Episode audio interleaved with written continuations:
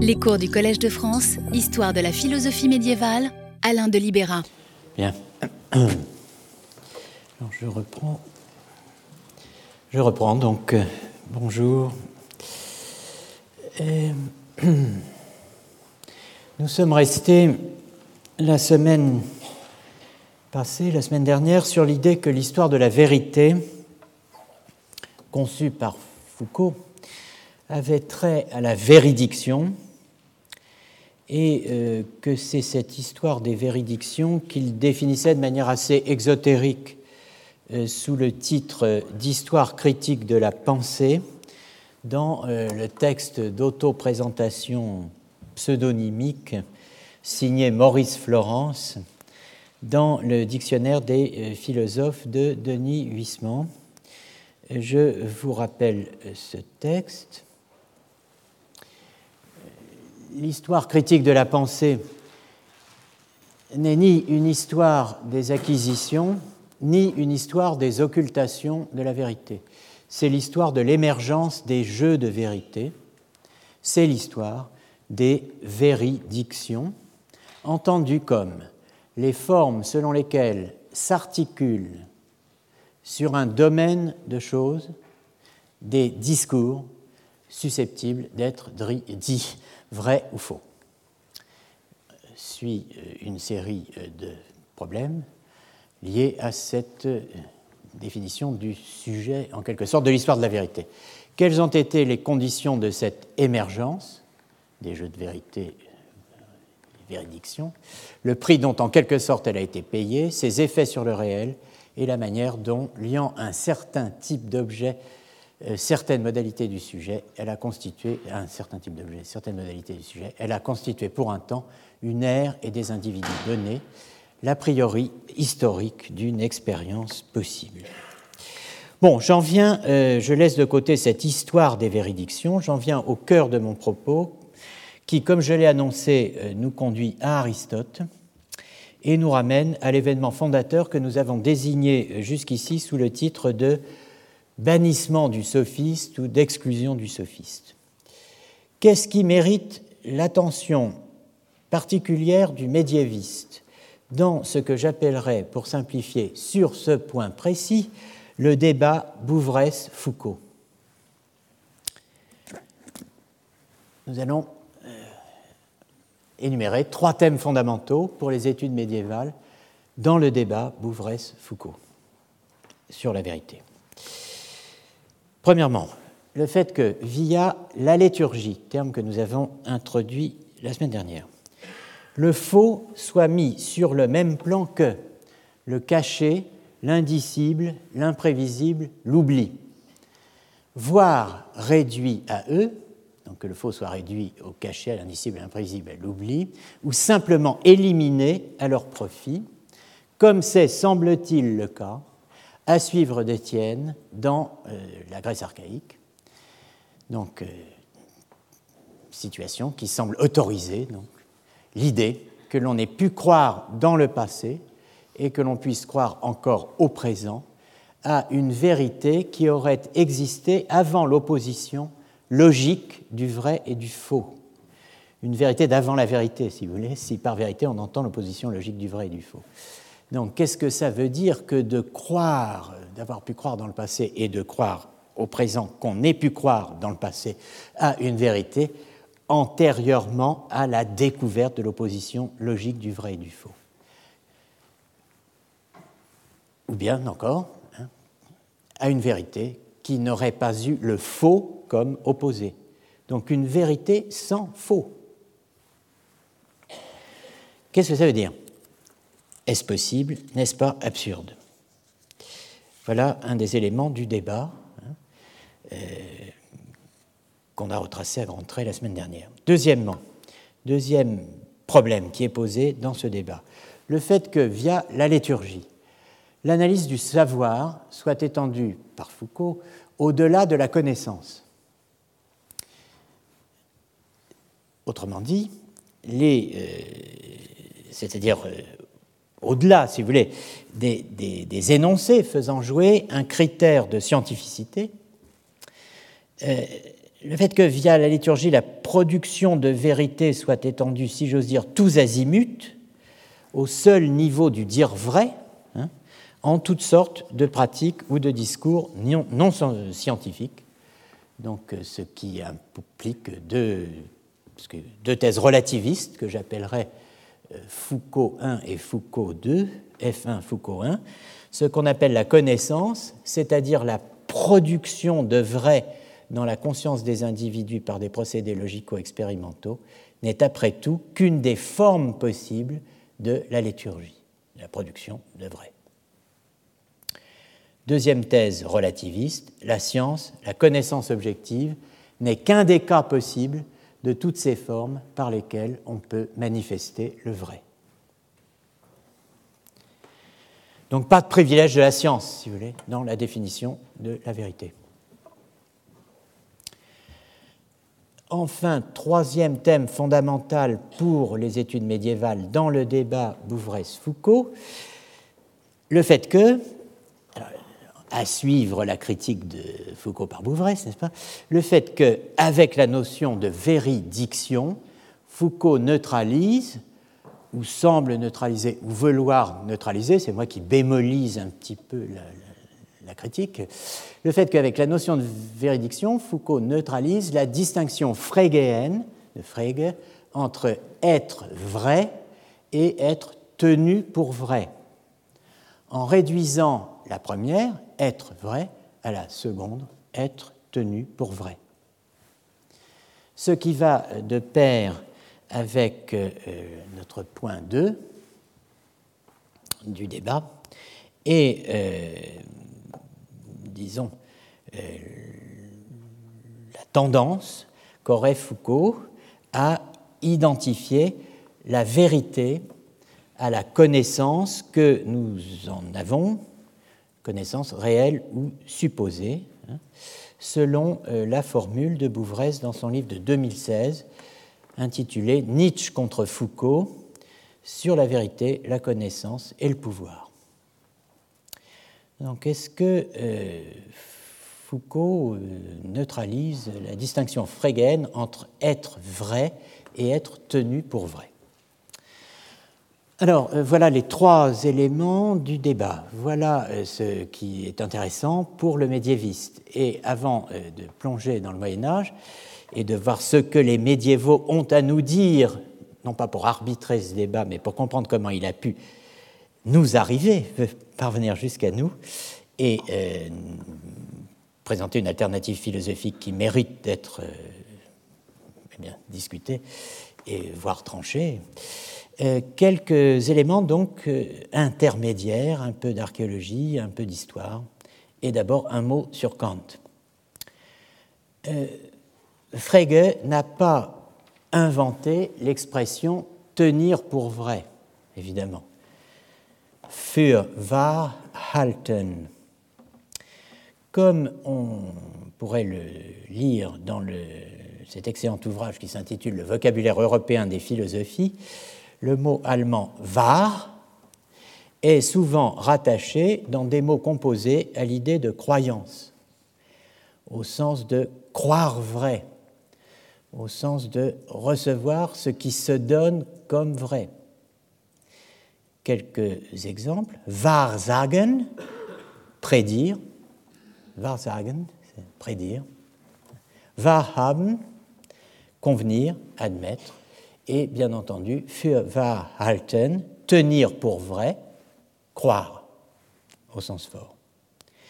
Le terme, euh, l'expression für wahrhalten, tenir pour vrai, est utilisé par Kant dans la critique de la raison pure dans la théorie transcendantale de la méthode, chapitre 2, paragraphe 3, pour distinguer l'opinion, la science et la foi.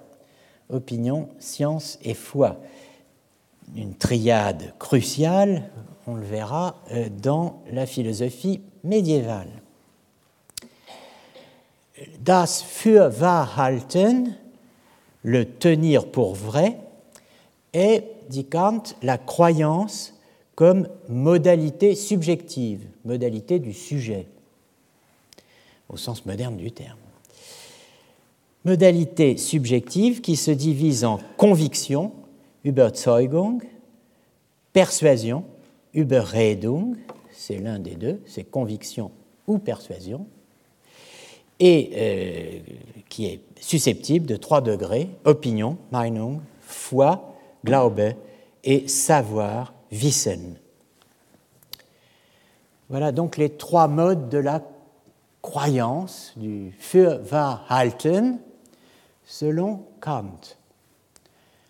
Alors la traduction ici, n'est-ce pas, est celle de Barney, une traduction standard, classique, ancienne, qui avait cours au XIXe siècle, euh, enfin à la fin du XIXe siècle, début du XXe, sauf erreur, en tout cas début du XXe. La croyance, Fürwahrhalten, est un fait de notre entendement susceptible de reposer sur des principes objectifs. Donc une croyance peut avoir une base objective, bien sûr, mais qui exige aussi des causes subjectives dans l'esprit de celui qui juge. Donc il n'y a croyance que là où il y a principe objectif et cause subjective. Quand elle est valable pour chacun, entendu moins qu'il a de la raison, son principe est objectivement suffisant et la croyance se nomme conviction, Überzeugung. Si elle n'a son fondement que dans la nature particulière du sujet, elle se nomme persuasion, Überredung. Je suis persuadé que ne signifie pas je suis convaincu que. Être convaincu, c'est avoir une base objective pour affirmer ce que l'on affirme. En être persuadé, c'est n'avoir qu'une base subjective. La persuasion est une simple apparence, shine. Parce que le principe du jugement, la persuasion est trompeuse, parce que le principe du jugement que vous faites sur la base de votre être persuadé que, hein, le principe du jugement est uniquement, qui est uniquement dans le sujet, donc, hein, puisque la persuasion, c'est ce qui repose sur une base exclusivement subjective, le principe du jugement, qui est uniquement dans le sujet, est tenu pour objectif. Il est considéré comme objectif, alors qu'il ne l'est pas. Un jugement de ce genre, qui n'a pour base que la persuasion, c'est-à-dire une modalité purement subjective de la croyance du sujet, un jugement de ce genre n'a qu'une valeur individuelle, ne vaut que pour l'individu qui est persuadé, hein. et la croyance, en l'occurrence, ne peut pas se communiquer, dit Kant. Alors ici, c'est une question de traduction. Le mot allemand est mitteilen, hein, et ce qui peut s'entendre comme partager, et euh, une croyance qui ne peut pas être partagée, c'est une croyance que vous avez, par exemple, vous, monsieur, ou vous, monsieur, à laquelle moi, en tant que je n'ai pas accès au principe subjectif de votre persuasion, euh, eh bien, c'est une croyance à laquelle je ne peux pas prendre part. Je n'y ai aucun accès. Elle ne se partage pas. La vérité repose, elle, sur l'accord avec l'objet. Et par conséquent, par rapport à cet objet, les jugements de tout entendement doivent être d'accord bel adage latin, consentientia uni tertio, inter.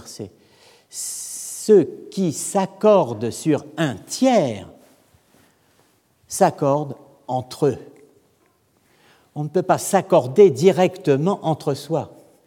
On s'accorde avec l'autre sur quelque chose, sur un tiers, uni tertio. Cet autre, c'est l'objet, et il faut être d'accord sur l'objet pour pouvoir s'accorder entre soi. La croyance ou la valeur subjective du jugement par rapport à la conviction qui a en même temps une valeur objective présente les trois degrés suivants l'opinion, la foi et la science. L'opinion est une croyance qui a conscience d'être insuffisante. Plus exactement euh, en allemand, l'opinion est une croyance qui est accompagnée hein, d'une conscience d'insuffisance, aussi bien subjectivement qu'objectivement. On n'en sait pas assez, et on le sait. On n'est pas obligé de le reconnaître. Mais, euh, voyez, alors, l'opinion est une croyance qui a conscience d'être insuffisante, aussi bien subjectivement qu'objectivement. Si la croyance n'est que subjectivement suffisante, et si elle est en même temps tenue pour objectivement insuffisante, elle s'appelle foi.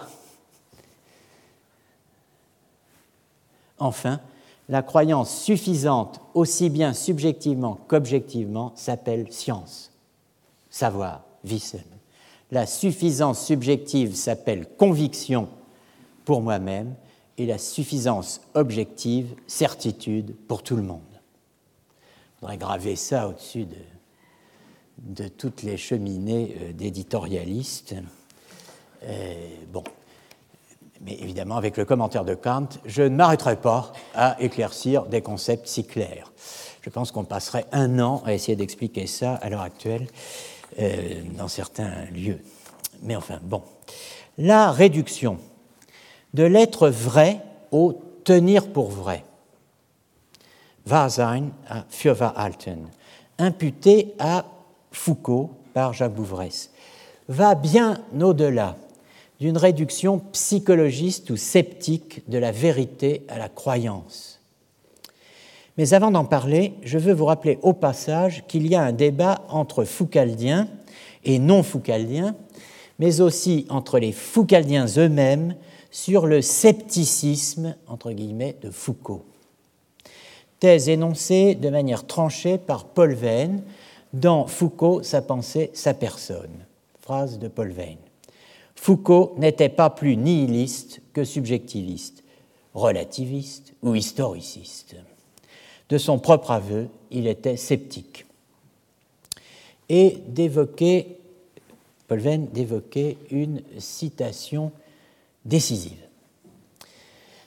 Je cite Paul Venn. 25 jours avant sa mort, Foucault a résumé sa pensée en un seul mot.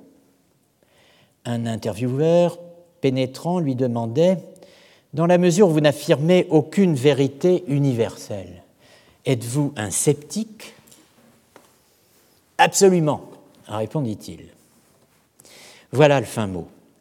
Foucault doute de toute vérité trop générale et de toutes nos grandes vérités intemporelles. Rien de plus, rien de moins. Comme il l'écrit au début de Naissance de la biopolitique, les universaux n'existent pas. Seuls existent des singularités. Un soir, où nous parlions du mythe, il me disait que la grande question pour Heidegger était de savoir quel était le fond de la vérité. Pour Wittgenstein, c'était de savoir ce qu'on disait lorsqu'on disait vrai. Mais à mon avis, disait Foucault, la question est d'où vient que la vérité soit si peu vraie? Je laisse de côté la question du scepticisme, tout en notant que dans une autre version du même propos, un article du Monde paru en 2004, Paul Venn connecte le scepticisme de Foucault au passage sur la vie et l'errance qui nous a si fort occupés l'année passée sans le rattacher cette fois à Heidegger, contrairement à ce qu'il fait, ce qu'il fera dans Foucault, sa pensée, sa personne, qui est ultérieur à l'article du Monde. Voici euh, ce, cet extrait. Rien n'est plus éloigné de Foucault que le pathos messianique de Heidegger, que sa conviction d'une historialité destinale de l'homme Foucault, qui n'aimait pas le style pathétique, s'y est cependant abandonné une fois. Et voilà la fameuse citation qui nous a donné tant de fil à retordre l'année dernière, comme elle en a donné d'ailleurs, je me le suis laissé dire depuis, à euh, quelques malheureux euh, candidats au baccalauréat qui ont eu cette phrase au bac l'année dernière. Je ne sais pas quel est le fou qui a. Euh, enfin, peut-être est-il dans la salle, grand Dieu, ou est-ce un collègue, ou est-ce un, ami très cher, je ne sais pas, mais qui a eu l'idée de donner ce sujet. Mais enfin bon. La vie a abouti avec l'homme à un vivant qui ne se trouve jamais tout à fait à sa place, qui est voué à errer et à se tromper sans fin, aux petits bonheurs de vérité qui ne sont jamais ni tout à fait fausses, ni tout à fait véridiques sur le fond des choses et sur le grand tout, la connaissance est toujours une illusion. Pour parler comme Alexandre Coiré, l'homme est capable de concevoir l'idée de la vérité, mais incapable d'atteindre la vérité elle-même. Peut-être Foucault a-t-il raison. Il est même très probable qu'il ait raison. Bon, je laisse la question ouverte. Courage, euh, non pas courage de la vérité, mais courage fuyant. je laisse la question ouverte, y compris celle de sa pertinence. Je reviendrai seulement au passage, durant cette année, évidemment, comme vous pouvez l'imaginer, sur l'affirmation que les universaux n'existent pas. Je veux en revanche souligner que la réduction de l'être vrai au tenir pour vrai touche bel et bien à l'un des thèmes les plus importants de l'ontologie et de la métaphysique, celui de la pensée au sens frégéen du terme, avec la théorie dite du troisième royaume ou troisième domaine, célèbre théorie de Frege, que je vous rappelle en deux mots, le domaine de la pensée est distinct à la fois de celui des choses et de celui des représentations. Théorie que nous avons évoquée ici même euh, dans le cours du 10 avril, 10 avril 2014, donc c'est déjà loin. Euh, théorie qui repose, euh, et c'est une thèse capitale pour l'archéologie de la subjectivité, sur le fait que la pensée, der Gedanke, n'a besoin d'aucune hypostase, en allemand d'aucun sujet porteur, keines Trägers, thèse euh, formulée en ces termes dans la traduction française de Madame Claude Imbert, parue au Seuil précisément en 1971, l'année euh, des leçons sur la volonté de savoir. Il faut admettre un troisième, alors bon, effectivement, c'est euh, un troisième royaume, un troisième domaine, ein drittes Reich muss Un troisième Reich doit être reconnu, mais un troisième domaine. Ce qu'il enferme, ce qu'il contient, ce troisième domaine, s'accorde avec les représentations, les Vorstellungen, en ce qu'il ne peut pas être perçu par les sens. Il n'est pas sensible. Il n'y a pas de perception sensible de ce que contient ce troisième domaine. Mais il s'accorde aussi avec les choses extramentales, en ce qu'il n'a pas besoin d'un porteur d'une hypostase dont il serait le contenu de conscience.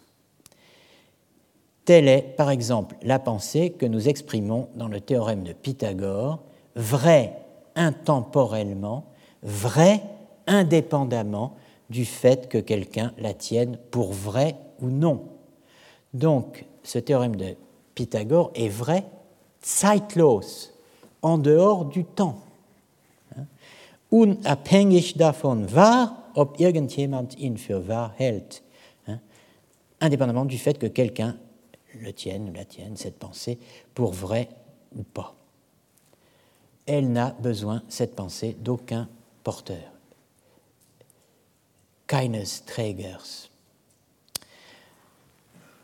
cette sphère, ce domaine, ce troisième domaine, bon, évidemment, nous allons le rencontrer de multiples reprises en regardant les textes médiévaux, et il va de soi que c'est un, un, lointain surgeon de l'idée platonicienne, mais que ça ne s'y réduit pas. Et on va le voir. Chacun des trois points, des trois éléments du débat Bouvresse-Foucault, des trois imputations que Bouvresse fait à Foucault, mérite une discussion en soi. C'est clair, mais ce n'est pas mon problème ici. Ce qui m'intéresse, c'est qu'il peut servir de portail, ce débat, euh, de portail d'entrée, disons, dans la pensée médiévale, pour voir ce qui, euh, dans la pensée médiévale, contribuerait efficacement à ce débat à supposer que les termes de ce débat soient corrects.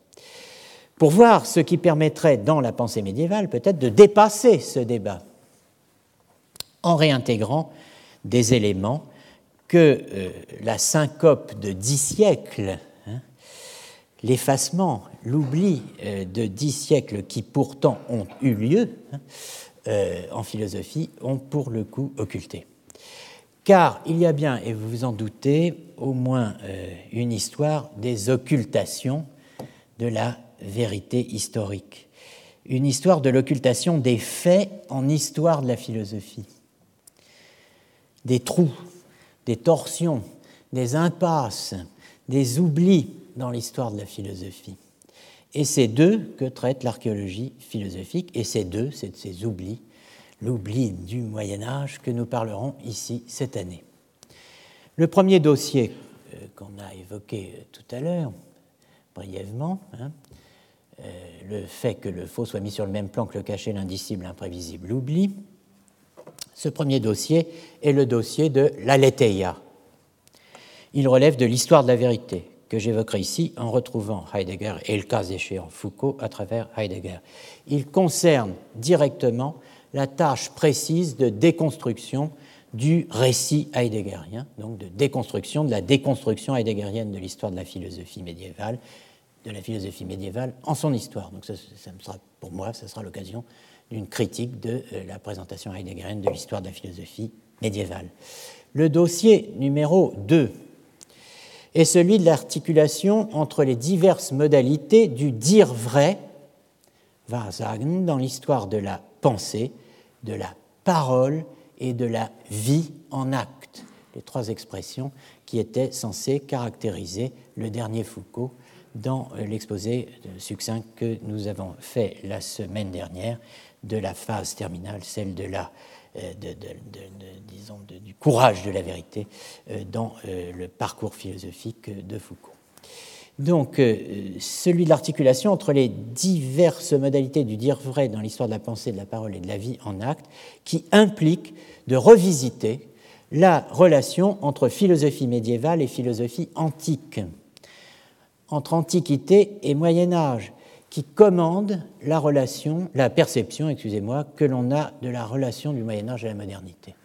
C'est la perception que nous avons de la relation du Moyen Âge à la philosophie antique qui commande notre perception de la relation du Moyen Âge à la modernité. Pour une raison très simple que on va évoquer tout de suite, qui est que euh, tort ou à raison, euh, nous considérons que nous avons euh, une relation vivante avec la philosophie antique que nous n'avons pas ou plus ou jamais eu avec la philosophie médiévale. Ce qui est clair, en tout cas en termes plus mesurés, c'est que la philosophie antique n'a jamais été plus actuelle qu'aujourd'hui et que la euh, philosophie médiévale n'a jamais été plus inactuelle qu'aujourd'hui, malgré l'extraordinaire renouvellement des objets, des méthodes, des problèmes des historiens de la philosophie médiévale. Donc s'engager sur ce terrain, euh, ça va consister à s'attaquer, disons, à la suture directement opérée entre la philosophie comme manière de vivre, autrement dit euh, la thématique adocienne, héritée de Pierre Hadot, la euh, thématique des exercices spirituels et les travaux du dernier Foucault sur la parésia. Je pense que l'on peut donner un sens tout différent à F1 et F2, pas? Ce qu'on appelle la connaissance, c'est-à-dire la production de vrai dans la conscience des individus par des procédés logico-expérimentaux, n'est qu'une des formes possibles de la liturgie, et la science, la connaissance objective, n'est qu'un des cas possibles de toutes ces formes par lesquelles on peut manifester le vrai. Je pense que l'on peut donner un sens tout différent à F1 et F2 selon que l'on considère ou non le Moyen Âge. Que ce soit pour conférer une valeur ajoutée au modèle foucaldien ou au contraire à la critique du modèle foucaldien. Naturellement, il faudrait commencer par s'interroger sur le sens des mots employés et sur la nature exacte des formules utilisées par Foucault, ou, ce qui n'est pas exactement euh, la même chose, requises par sa théorie ou la théorie qu'on lui attribue, euh, ce qui n'est pas non plus la même chose, hein, sa théorie ou la théorie qu'on lui attribue. Un exemple de ce travail préliminaire, ce serait par exemple d'examiner le sens des expressions, la production de vrai utilisée dans F1 et le sens de manifester le vrai dans F2. Produire et manifester sont-ils synonymes? Dire que la vérité se manifeste ou qu'on la produit, ou qu'on la manifeste, ou qu'on cherche à la manifester, est-ce dire la même chose? Est-ce impliquer la même chose? Est-ce présupposer la même chose? Sens de produire en français est, selon le thésaurus, le trésor de la langue française, un sens de produire est faire apparaître officiellement, faire connaître publiquement une personne ou une chose qui existe déjà. C'est le sens judiciaire du terme.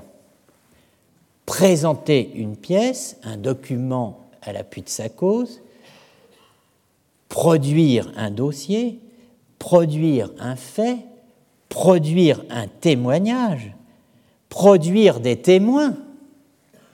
Ce n'est pas les fabriquer, idéalement. Hein. C'est les faire citer devant un tribunal. En ce sens, produire le vrai, c'est produire un témoignage. Mais de quoi Et de qui? C'est la question. La manifestation de la vérité, l'expression manifestation de la vérité, est également une expression, un terme juridique. L'article 81, alinéa 1er du Code de procédure pénale prévoit, je cite, que le juge d'instruction procède conformément à la loi à tous les actes d'information qu'il juge utiles à la manifestation de la vérité. Cette dimension judiciaire du langage, employée ici, produire le vrai, manifester la vérité, cette dimension judiciaire est très importante, car Foucault l'a théorisée au point d'en tirer argument pour distinguer deux histoires de la vérité et deux opérateurs. Ce qu'il appelle un opérateur de droit et un opérateur de vérité, encore appelé opérateur fichtre. J'aime tellement ce mot que ma langue fourche au moment de prononcer. Opérateur apophantique.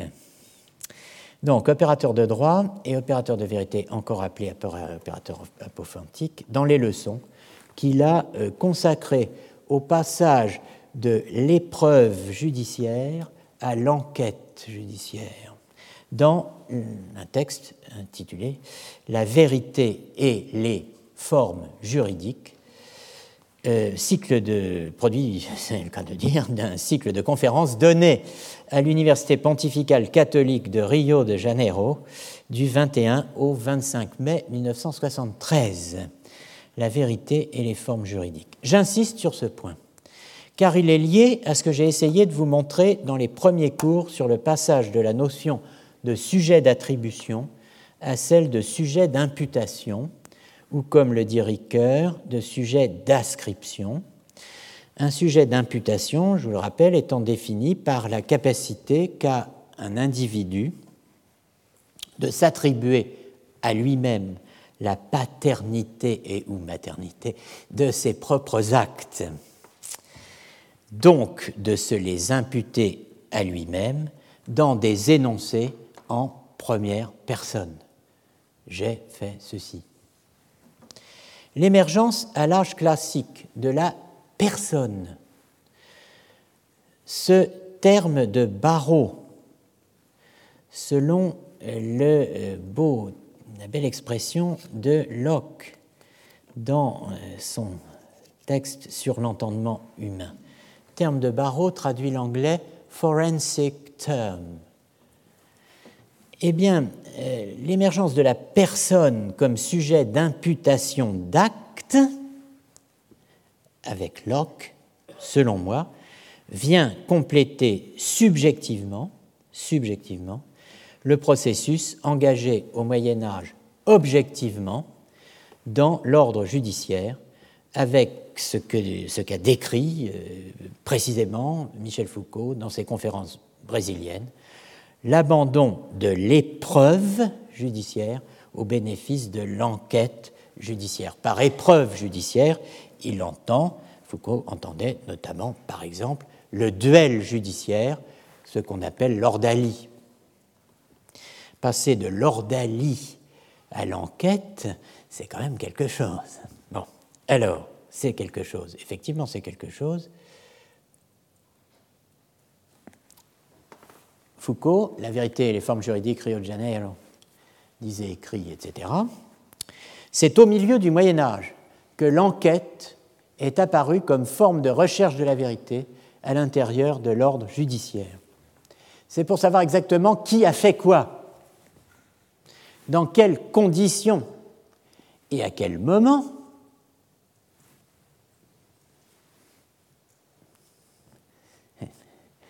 qui que quoi dont où euh, euh, que l'Occident a élaboré les techniques complexes d'enquête qui ont pu ensuite être utilisées dans l'ordre scientifique et dans l'ordre de la réflexion philosophique. L'épreuve est un opérateur du droit, pas de la vérité, c'est un commutateur de la force en droit. Le vainqueur du, duel judiciaire, hein, eh ben, a le droit pour lui. L'épreuve est un opérateur du droit, un commutateur de la force en droit, espèce de shifter, d'embrayeur, qui permet le passage de la force au droit. L'épreuve, lors d'Ali, n'a pas une fonction apophantique. Elle n'a pas la fonction de désigner, de manifester, de faire apparaître la vérité c'est un opérateur du droit et non pas un opérateur de vérité ou un opérateur apophantique. Voilà en quoi consiste l'épreuve dans le vieux droit féodal.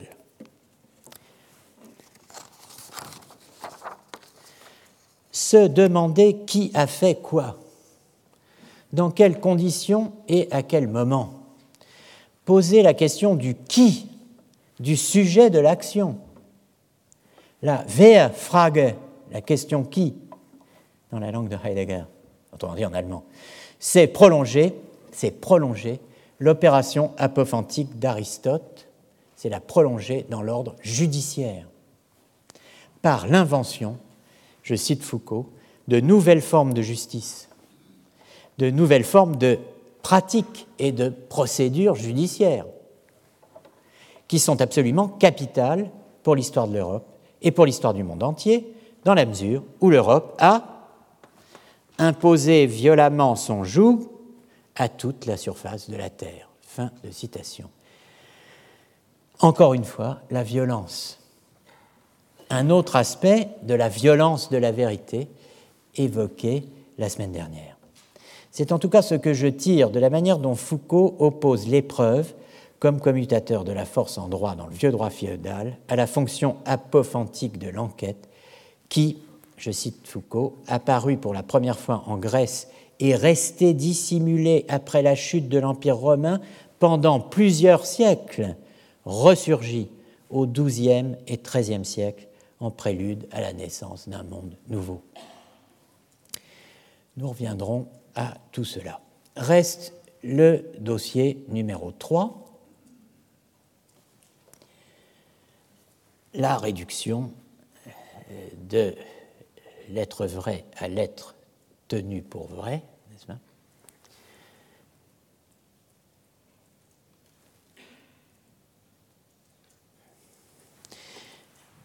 Reste le dossier 3, donc la distinction entre être vrai et être tenu pour vrai, et même la formule doit être prise à la lettre, entre être vrai et non pas être tenu pour vrai, mais tenir pour vrai. Entre être vrai et tenir pour vrai, où se croise, et c'est là tout le problème, c'est vraiment fascinant ici, le niveau de l'objet, l'être vrai, hein, et celui du sujet, tenir pour vrai. Avec les formidables questions que susciterait la réduction du premier, l'être vrai objectif, au second, le tenir pour vrai subjectif. Autrement dit, et pour dire les choses rondement, une réduction massive de la vérité à la croyance en termes de relativisme. C'est un univers qui s'ouvre là pour le médiéviste. Une masse de données médiévales et modernes, étroitement corrélables, qui mènent, qui nous mèneront, comme elles m'ont mené personnellement, d'Aristote à Brentano, mais aussi à Frege et peut-être même au-delà, via la logique et l'ontologie médiévale. Cet univers, c'est la critique de Foucault par Jacques Bouvresse qui nous l'ouvre. On peut en effet résumer la thèse de Foucault vue par Jacques Bouvresse par un mot, anti-aristotélicienne. Thèse de Foucault est anti-aristotélicienne. L'anti-aristotélisme, c'est ce que l'on est tenté de retenir en fin de compte des usages foucaldiens du dire vrai vu par Bouvresse. Le retournement de l'aristotélisme, des fondements aristotéliciens de la sémantique, de l'articulation de la logique et de l'ontologie. Ce retournement repose sur une inversion du rapport entre le vrai et le dire vrai, où l'on retrouve quatre termes. Le vrai, le dit, le dire vrai et le prédicat, entre guillemets, vrai, le mot vrai, avec des guillemets. Voici ce qu'écrit Bouvresse. L'impression à laquelle il est difficile d'échapper pour finir est que ce n'est pas parce que ce que dit le dire vrai est vrai que le dire en question peut être qualifié de vrai, mais que c'est plutôt parce qu'il est un dire vrai que ce qu'il dit peut être qualifié de vrai. Je répète, ce n'est pas parce que le dit du dire vrai est vrai que le dire vrai peut être dit vrai.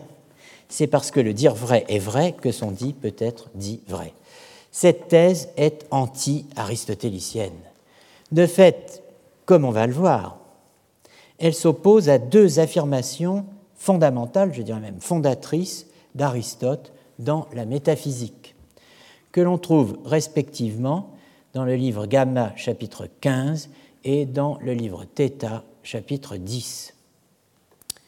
La thèse dite relativiste, attribuée à Foucault, est le renversement direct de la thèse réaliste d'Aristote.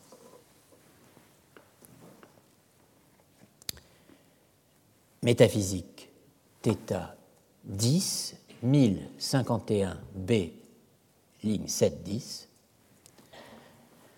affirmant, Aristote affirmant, n'est-ce pas, dans une formule fameuse, hein, ce n'est pas parce que nous pensons d'une manière vraie que tu es blanc que tu es blanc. Mais c'est parce que tu es blanc qu'en disant que tu l'es, nous sommes dans la vérité. Voilà la thèse d'Aristote. La thèse de Foucault est évidemment euh, censée être euh, l'opposé de celle-ci.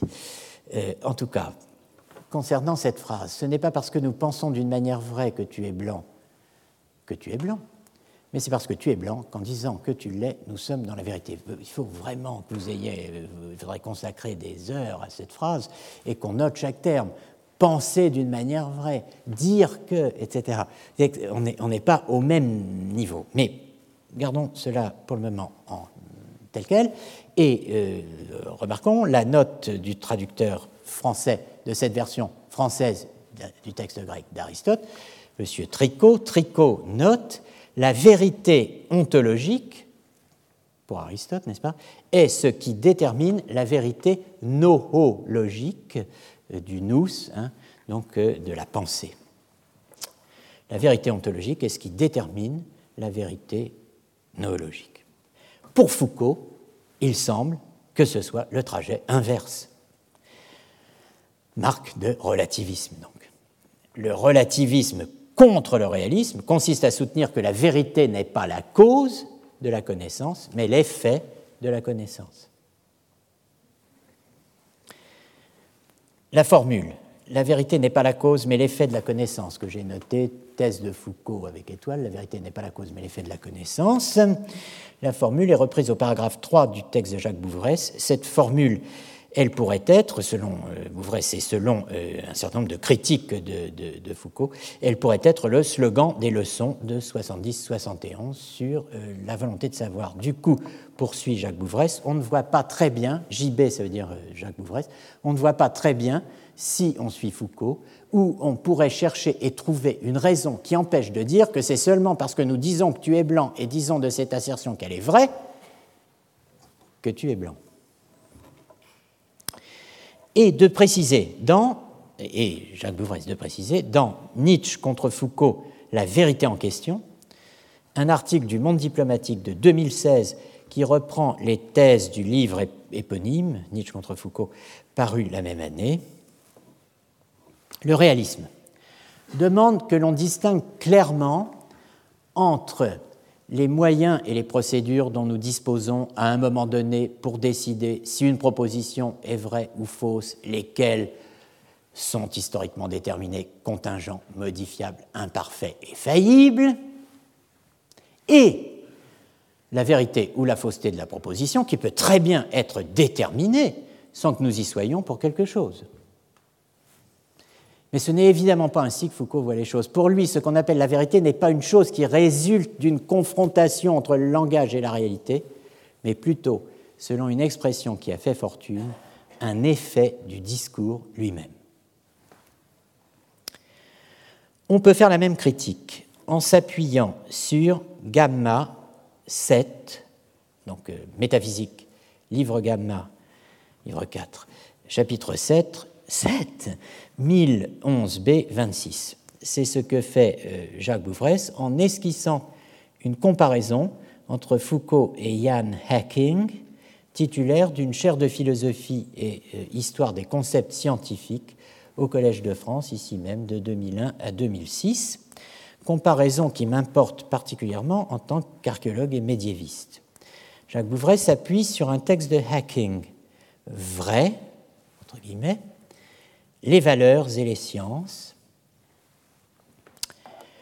paru en 2003 dans un collectif dirigé par Jean-Pierre Changeux, intitulé La vérité dans les sciences, où Hacking part d'une analyse de la thèse d'Austin, notre vieil ami, enfin depuis une semaine, euh, Austin, sur la vérité, euh, qu'il rapproche d'Aristote. Aristote et Austin sont, selon Hacking, d'accord sur un point. Aristote enseignait que dire de l'être qu'il est et du non-être qu'il n'est pas, c'est le vrai.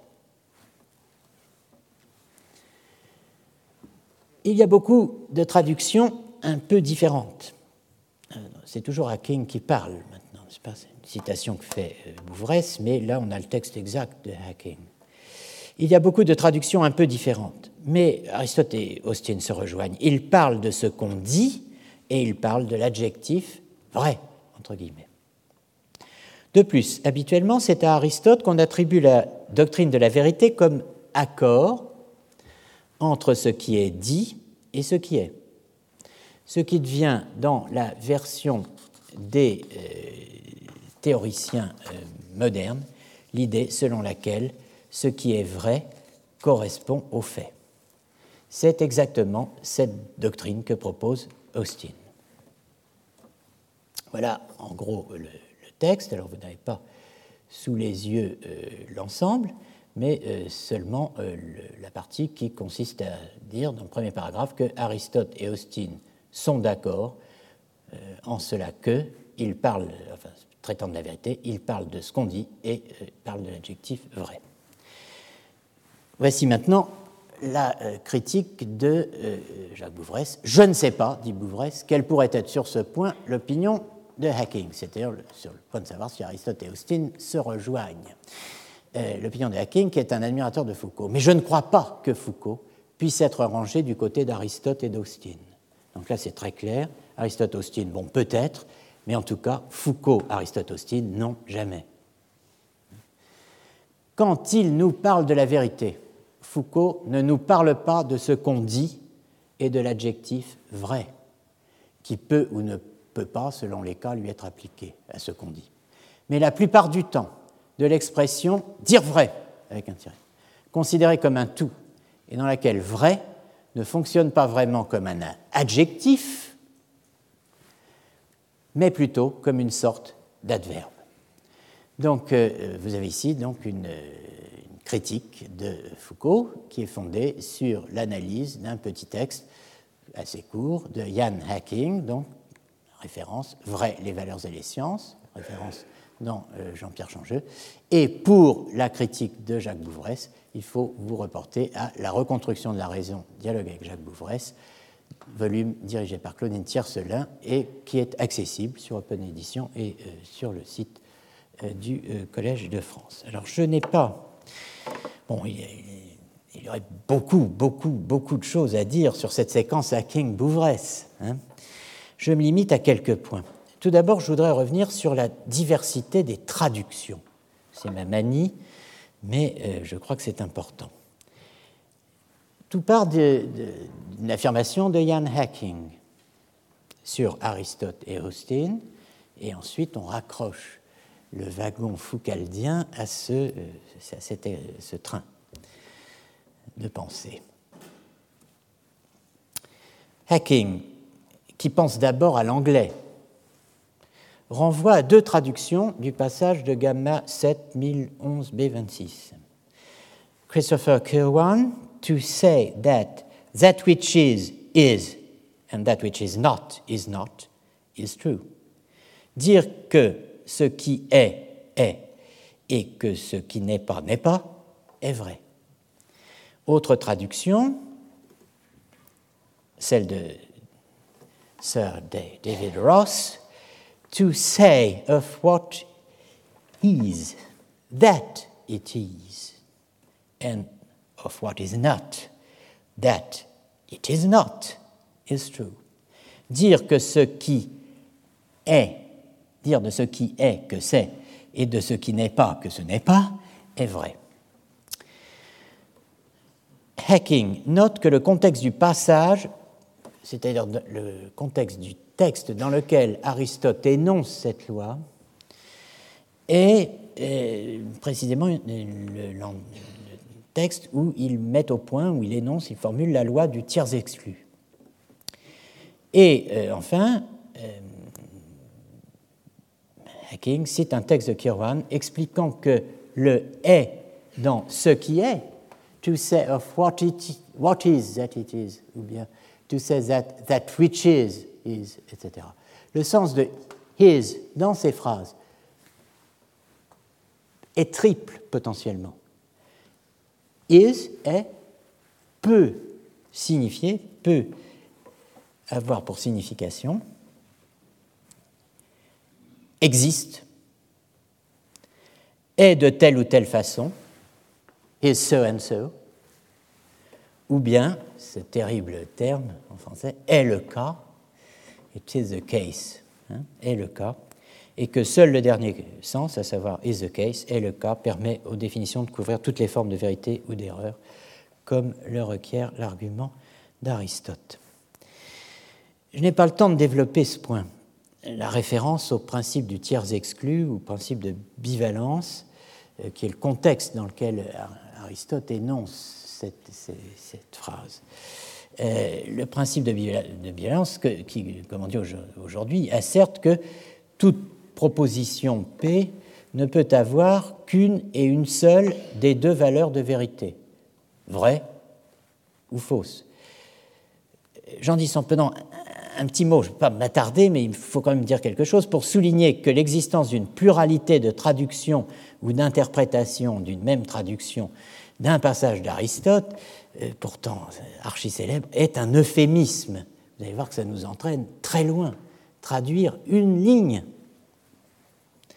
au chapitre 6, gamma 6, Aristote vient de montrer qu'il est impossible que des propositions contradictoires soient vraies en même temps. Il ajoute au chapitre 7 qu'il n'est pas possible non plus qu'il y ait un intermédiaire, alors aucun est quasiment du vieux français euh, utilisé par Tricot, mais je crois qu'on ne comprend plus, il n'est pas possible non plus qu'il y ait un intermédiaire entre des énoncés contradictoires. Entre être et n'être pas, il n'y a pas d'intermédiaire. Il faut nécessairement ou affirmer ou nier un seul prédicat, hein, quel qu'il soit, d'un seul sujet un sujet, un prédicat. Affirmé ou nié. Cela est évident, poursuit euh, Aristote dans la traduction Tricot, pour qui définit la nature du vrai et du faux, et de préciser, et alors, voilà le, passage que nous avons évoqué en anglais, le voici maintenant en français avec la graphie d'origine. Dire de l'être qu'il n'est pas, ou du non-être qu'il est, c'est le faux. Dire de l'être qu'il est et du non-être qu'il n'est pas, c'est le vrai. De sorte que celui qui dit d'un être qu'il est ou qu'il n'est pas dira ce qui est vrai ou ce qui est faux. Si je dis d'un être qu'il est, je dis quelque chose qui est vrai ou qui est faux. Si je dis d'un être qu'il n'est pas, je dis quelque chose qui est vrai ou qui est faux. Jusqu'ici, tout va bien. Mais dire qu'il y a un intermédiaire entre des contradictoires. Là, là vous voyez que c'est rajouté par tricot, c'est entre crochets, c'est qu'il ne sait pas trop comment traiter la phrase grecque qu'il a sous les yeux. Mais dire qu'il y a un intermédiaire entre des contradictoires, ce n'est dire ni de l'être ni du non-être. Tout à coup, on est remonté à l'étage supérieur, n'est-ce pas? L'étage majuscule, hein qu'il est ou qu'il n'est pas. Euh, bon, avons-nous bien saisi? Ça n'est pas tout à fait sûr. On voit, mais voit-on vraiment tout ce qu'on croit voir? Autre traduction, qui euh, ici euh, ne va pas nous faire intervenir, si je puis dire, l'être et le non-être avec une majuscule. Il s'agit du livre de Barbara Cassin et de Michel Narcy, La décision du sens, qui est une traduction commentée très importante du livre Gamma de la métaphysique d'Aristote. Même passage, version Cassin-Narcy. Mais à coup sûr, on ne peut admettre non plus qu'il existe jamais, qu'il puisse jamais exister, qu'il puisse, autrement dit, qu'il puisse exister un jour, un intermédiaire de la contradiction. Au contraire, il est nécessaire soit d'affirmer, soit de nier d'un sujet un, un prédicat un, quel qu'il soit. C'est manifeste. Pour qui a défini ce que sont le vrai et le faux. En effet, dire l'étant n'est pas, ou le non-étant est. Vous voyez, on a deux propositions là. Est faux. Par contre, dire l'étant est, le non-étant n'est pas, est vrai. Et c'est pourquoi celui qui dit est ou n'est pas dira vrai ou dira faux à condition qu'ils ne disent pas n'est pas ou est, seulement de l'étant, ni seulement du non-étant. Alors vous allez me dire, ben on est. Euh, sommes-nous vraiment euh, bien avancés? Eh bien oui. Cassin et Narcy euh, proposent cette tabulation qui est assez lumineuse. Que fait Aristote? Il commence par ce qui, ce qui est représenté dans le premier tableau. Dire que l'étang n'est pas est faux. Ou que le non-étant est est faux. Cela implique que, évidemment, dire que l'étang, et je crois ici, est, serait vrai et que le non-étant n'est pas, serait vrai. Eh bien, c'est très exactement ce que dit Aristote dans la phrase qui suit. Dire que l'étant est, est vrai. Dire que le non-étant n'est pas, est vrai. Autrement dit, cette phrase cryptée, n'est-ce pas? C'est pourquoi celui qui dit est ou n'est pas dira vrai ou dira faux, à condition qu'il ne dise pas n'est pas ou est seulement de l'étant ou seulement du non-étant. C'est clair ici l'étang est, c'est vrai, l'étang n'est pas, c'est faux. Le non-étant est, c'est faux. Le non-étant n'est pas, c'est vrai. Vous Vous voyez que est et n'est pas n'ont pas été dits seulement de l'étang ou seulement du non-étang. On a considéré l'étang et le non-étang des deux points de vue. Est vrai, est faux, n'est-ce pas? Est, n'est pas. Donc est, n'est pas, l'étang, le non-étang. On ne peut euh, faire de la philosophie, si je puis dire, construire une ontologie sur la base d'une théorie où il n'y aurait que l'être, ou bien une théorie où il n'y aurait que le néant, ou le non-être. Voyez? Il y a de l'être et du non-être, et à partir de là, les euh, deux modalités est, n'est pas se répartissent en termes de vrai ou de faux des deux côtés, hein, l'étant et le non-étant. tous les œufs ne sont pas mis dans le même panier euh, ontologique. Bon, il y a d'autres traductions. Euh, vous voyez le, raisonnement, hein, je crois que c'est assez clair. Il y a d'autres traductions encore de la différence, enfin de ce passage. Euh, et, donc, vous voyez que parler de l'être avec un grand E, si je puis dire, de l'étant et de ce qui est, c'est suffisant pour annoncer que bien des difficultés nous attendent. Hein je ne parle pas de l'attribution par la tradition à Aristote de la doctrine de la vérité, accord ou correspondance reprise par Austin. Et je laisse de côté la question de savoir si les différentes traductions que nous venons de mentionner n'impliquent pas des choix d'interprétation préalables sur les porteurs des valeurs de vérité. Qu'est-ce qui est dit vrai ou faux?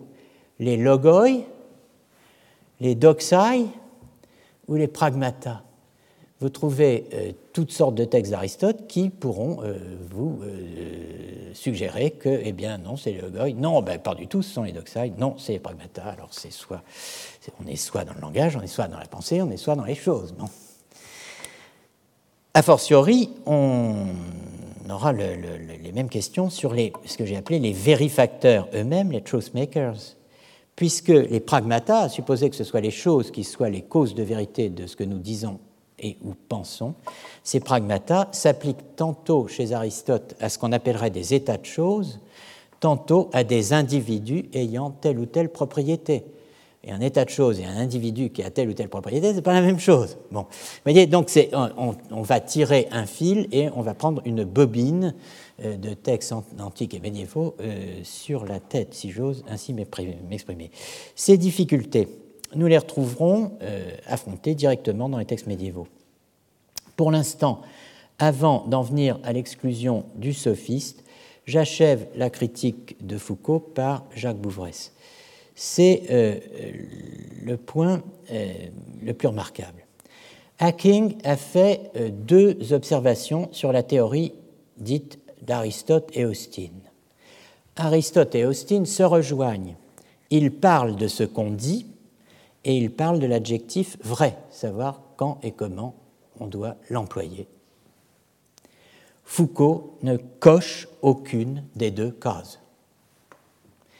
Comme l'écrit Jacques Bouvresse, quand il nous parle de la vérité, Foucault ne nous parle pas de ce qu'on dit et de l'adjectif vrai, qui peut ou ne peut pas, selon les cas, lui être appliqué à ce qu'on dit, mais plutôt, la plupart du temps, de l'expression dire vrai, considérée comme un tout et dans laquelle vrai ne fonctionne pas vraiment comme un adjectif, mais plutôt comme une sorte d'adverbe. Je reviens sur cette, formule car je la trouve très très éclairante, très intéressante.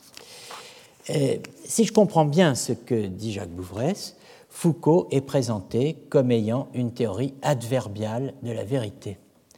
Théorie que j'avais évoquée effectivement dans un séminaire de 2014, en même temps euh, que les figures du truth teller, du véridicteur, distinguées euh, de la proposition comme truth bearer, vériporteur, et des choses, de cas échéant, considérés comme truth makers, vérifacteurs. Bon, je reviendrai sur tout cela euh, à partir de thèses médiévales, euh, dont l'absence dans la discussion se fait euh, particulièrement sentir ici. Mais je, je, pense qu'il est, il est, intéressant de se rappeler que les théories adverbiales de la vérité, qui sont des théories défendues de nos jours par certains, comme M. Ducasse, qui est un philosophe américain, qui soutient par exemple que blue, bitter, sweet ne sont pas des noms d'objets de l'expérience ni d'espèces d'objets de l'expérience, mais d'espèces d'expérience elles-mêmes. Ce que cela veut dire, eh bien, on peut peut-être le rendre plus clair en disant que to sense blue, sentir du bleu, percevoir du bleu, alors en français on n'y arrive pas à traduire ça, is to sense bluely, c'est sentir bleuiment. Hein? Just as to dance a waltz is to dance waltzily. Danser à la manière qu'on appelle la valse, n'est-ce pas? Mais euh, c'est danser valsément. Non, mais, bon. Vous voyez, théorie adverbiale. Il n'y a au fond que, euh, que l'expérience elle-même, l'activité, qui est modalisée. je pense c'est très clair avec to sense blue, sentir du bleu, qui revient à to sense bluely. Alors, on emploie ça pour les. Il y a, la, licorne, n'est-ce pas euh, Unicornly. On, ne peut pas penser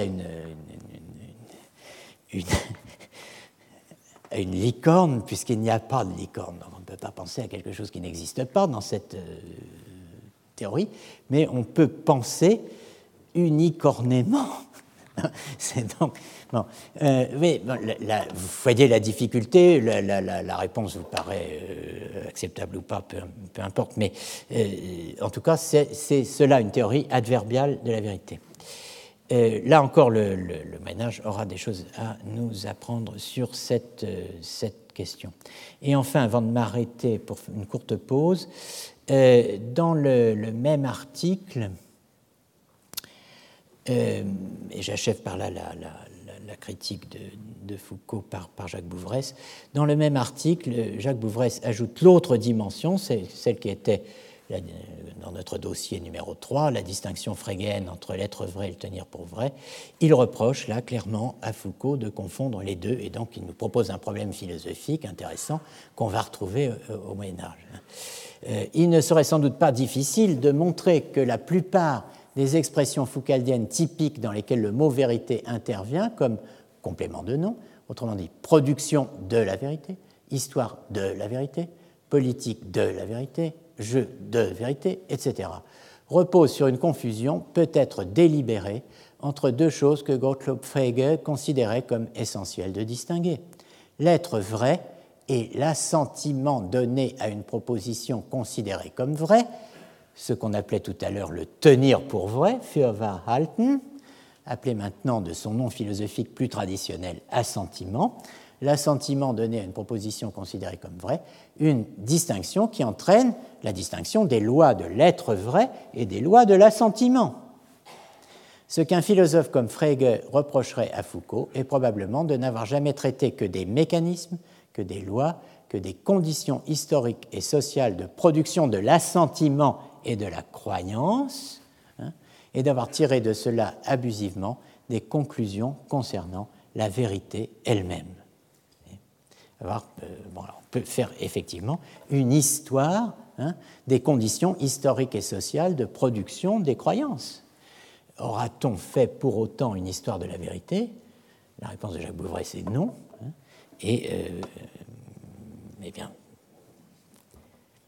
Là encore, le Moyen Âge aura quelque chose à nous dire, notamment pour ce qui concerne la théorie de l'assentiment, la sensus, que nous aborderons dans une prochaine séance. Alors, pour l'heure, je vais quitter la critique de Foucault, je vais revenir à mon thème central, à l'événement inaugural, à l'exclusion du sophiste, dans euh, très exactement quatre minutes, après donc une petite pause syndicale, euh, ou pas syndicale. Eh bien, c'est le moment de recommencer. Donc, je recommence. Ricomincio da capo. Alors, je vous l'annonçais euh, à la fin de l'heure précédente. Nous quittons la critique de Foucault et j'en reviens au thème central de ces deux premières séances, à l'événement inaugural du récit croisé de l'histoire de la vérité et de l'histoire de l'être chez Foucault et Heidegger relativement au Moyen Âge, l'exclusion le bannissement du sophiste. La leçon du 6 janvier 1971 sur la volonté de savoir de Michel Foucault énonce un des objectifs de son cours à propos des sophistes, le titre donné à la leçon euh, dans la version manuscrite et dans euh, l'édition, pour finir, je crois. Analyser l'apparition puis l'exclusion des sophistes comme événement du savoir, qui a donné lieu à un certain type d'affirmation de la vérité, donc à une certaine alléturgie, hein, et à un certain effet de connaissance, devenu ensuite forme normative. Nous vivons encore sous ce joug-là, n'est-ce pas?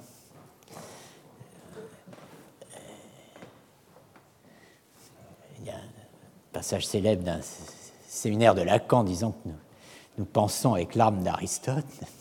Bon, euh, eh bien, euh, un certain type d'affirmation de la vérité un certain effet de connaissance devenu ensuite forme normative, voilà ce que nous allons essayer de décrire et de penser en l'espèce de sept actes d'exclusion, événement proto-fondateur, hein, euh, l'exclusion du sophiste. Alors, très important, cet acte d'exclusion, hein, Foucault va en désigner au fond les protagonistes de l'événement, hein, en déplaçant sur Aristote le geste de liquidation des sophistes qu'on attribue en général à Platon. Cet acte d'exclusion, je ne pense pas qu'il faille le trouver chez Platon, pas même dans le sophiste, qui pourtant en donne la définition, mais chez Aristote, dans les réfutations sophistiques et dans quelques textes des analytiques et de la métaphysique. Alors, ce faisant, Foucault euh, met l'accent sur les réfutations sophistiques, tout particulièrement car c'est là essentiellement, ainsi que dans quelques autres textes, que, dit-il, les sophistes sont présents chez Aristote. Il faut aller regarder les réfutations sophistiques. D'abord, avant tout, la leçon du 6 janvier engage donc la lecture des réfutations sophistiques. La première chose à noter, c'est que dans les réfutations sophistiques, il est peu question des sophistes historiques. Hein. Foucault le souligne expressément. Dans les réfutations, il est peu question des sophistes nommément, peu question du personnage en général du sophiste, peu question, sauf par allusion, de ce métier de euh, sophiste. On dit aujourd'hui de chroniqueur, pas De cet enseignement salarié, de cette désinvolture politique et morale, de ce savoir hâtif et encyclopédique dont les contemporains et les successeurs des sophistes leur ont fait si souvent le reproche. Alors, s'il n'est pas question des sophistes, de quoi est-il question dans la réfutation sophistique? Eh bien, il y est question, dit Foucault, de la sophistique, des sophismes, des arguments, des réfutations et des discours sophistiques. Pourquoi? L'explication est simple.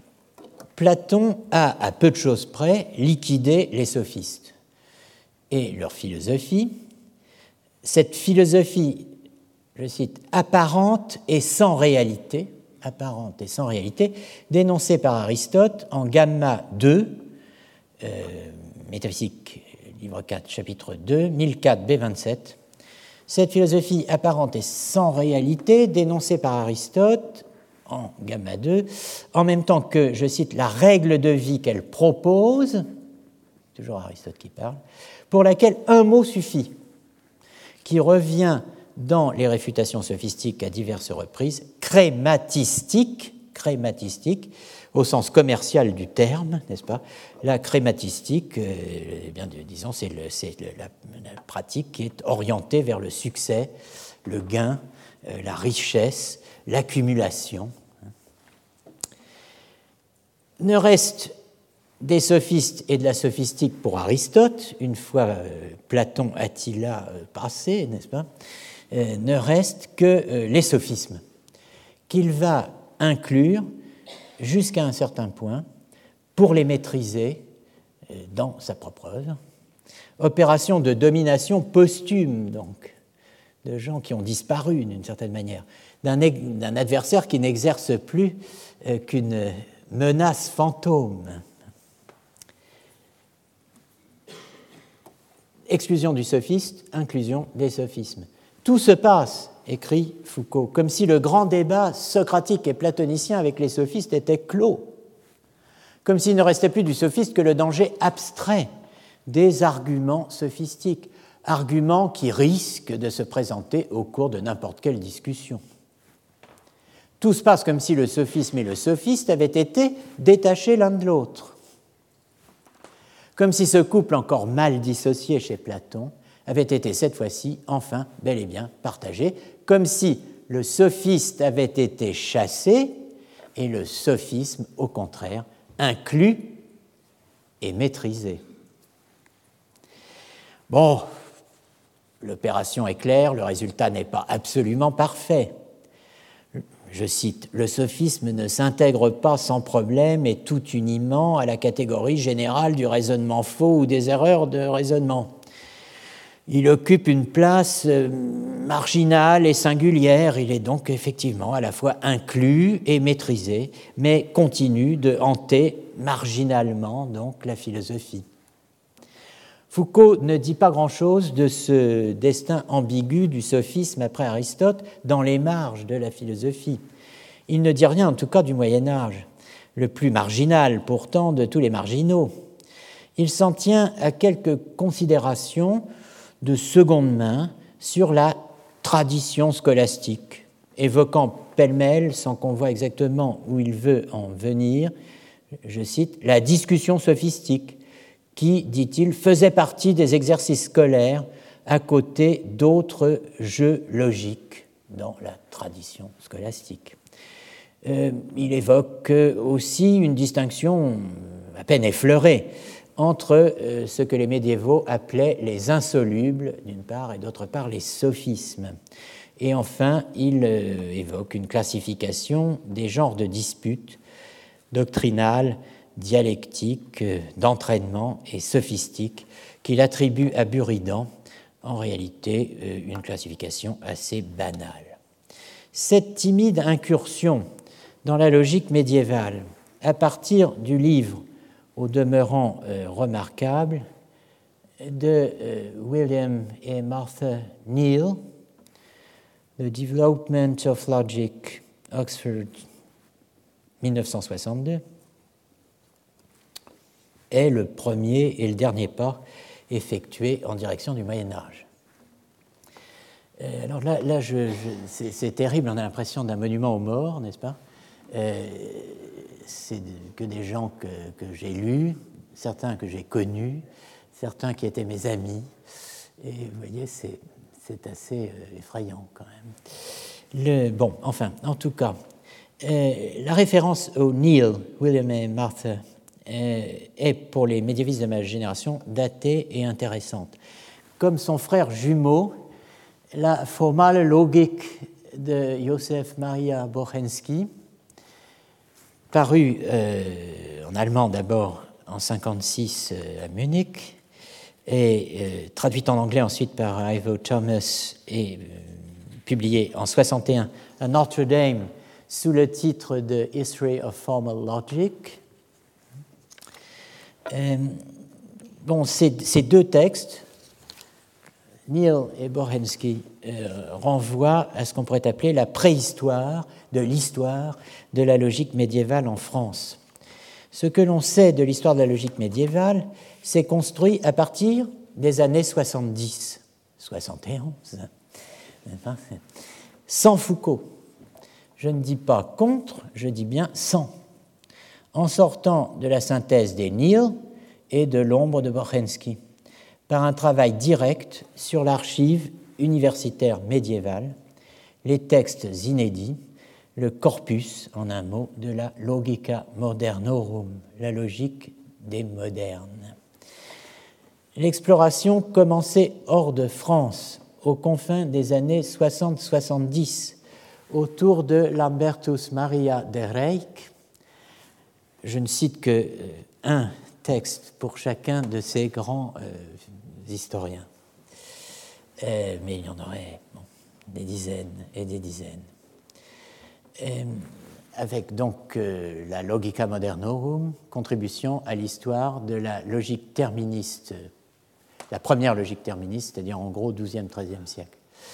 Alors, logica modernorum, c'est l'expression qu'utilisaient les médiévaux à partir du XIIe siècle pour désigner leur propre contribution à la logique. Comme disait mon prédécesseur ici même, euh, Étienne Gilson, les médiévaux ignoraient qu'ils vivaient au Moyen Âge. Et euh, donc, évidemment, euh, ils faisaient comme nous, ils s'appelaient, ils disaient nous les modernes. Et donc il y avait une logica vetus, une logica nova, ça correspondait aux différentes étapes de la traduction des œuvres d'Aristote en latin. Et puis il y avait, bah, il y avait logique des modernes, nous les modernes, logica modernorum. cet extraordinaire travail de Lambertus Maria de euh, qui a consisté à euh, lire à peu près tout ce qu'on pouvait trouver comme manuscrit de logique euh, dans le monde en allant sur place, n'est-ce pas? C'était avant que le monde ne nous obéisse au doigt et à l'œil, à nous tous, en appuyant sur un bouton.